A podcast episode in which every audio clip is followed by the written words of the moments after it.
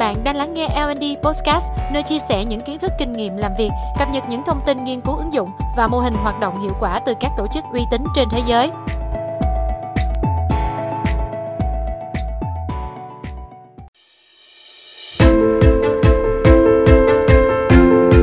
Xin chào tất cả các bạn, tôi là Quân. Chào mừng bạn đã quay trở lại với L&D Podcast.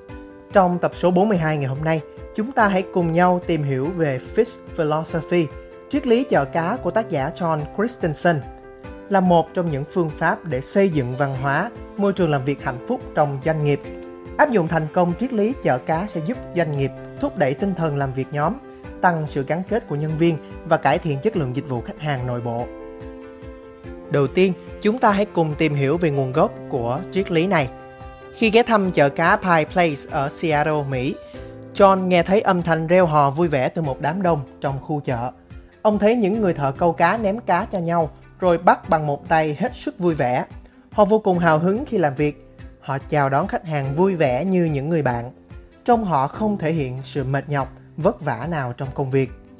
Và thế là John bắt đầu ghi lại những hình ảnh đó và phân tích để tìm ra bí quyết giúp họ tạo ra một môi trường làm việc hạnh phúc, hợp tác vui vẻ và hiệu quả. Và sau đây chính là bốn nguyên tắc trong triết lý chợ cá. Đầu tiên, niềm vui trong công việc, play. Niềm vui trong công việc giúp bạn gia tăng sự nhiệt huyết và năng lượng khi làm việc. Sự hài hước có thể giúp bầu không khí tại nơi làm việc bớt căng thẳng. Bạn có thể tìm ra một vài niềm vui trong công việc của mình mỗi ngày và chia sẻ để tạo động lực cho những người xung quanh. Thứ hai, đó là mang niềm vui cho người khác, make their day.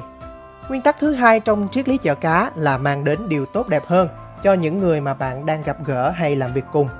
Nếu bạn đang gặp khách hàng, hãy dành cho họ sự tôn trọng, mỉm cười và tương tác. Chỉ cần những hành động quan tâm nhỏ cũng có thể khiến khách hàng có ấn tượng đặc biệt hơn so với các đối thủ cạnh tranh của bạn.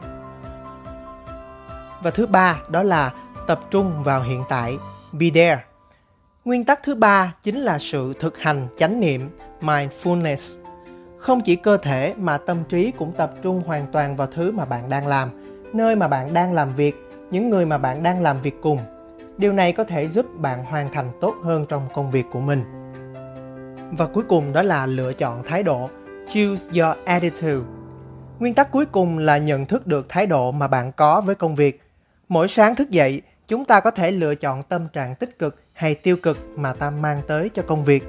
Chuẩn bị một tâm trạng tốt để bắt đầu ngày làm việc mới giúp bạn đạt hiệu quả cao hơn và góp phần xây dựng một môi trường công sở hạnh phúc. Chúc bạn có thể áp dụng thành công triết lý chợ cá, Fish Philosophy này vào trong cuộc sống để có thể tìm thấy niềm vui và hạnh phúc trong công việc hàng ngày. Cảm ơn bạn đã lắng nghe L&D Podcast.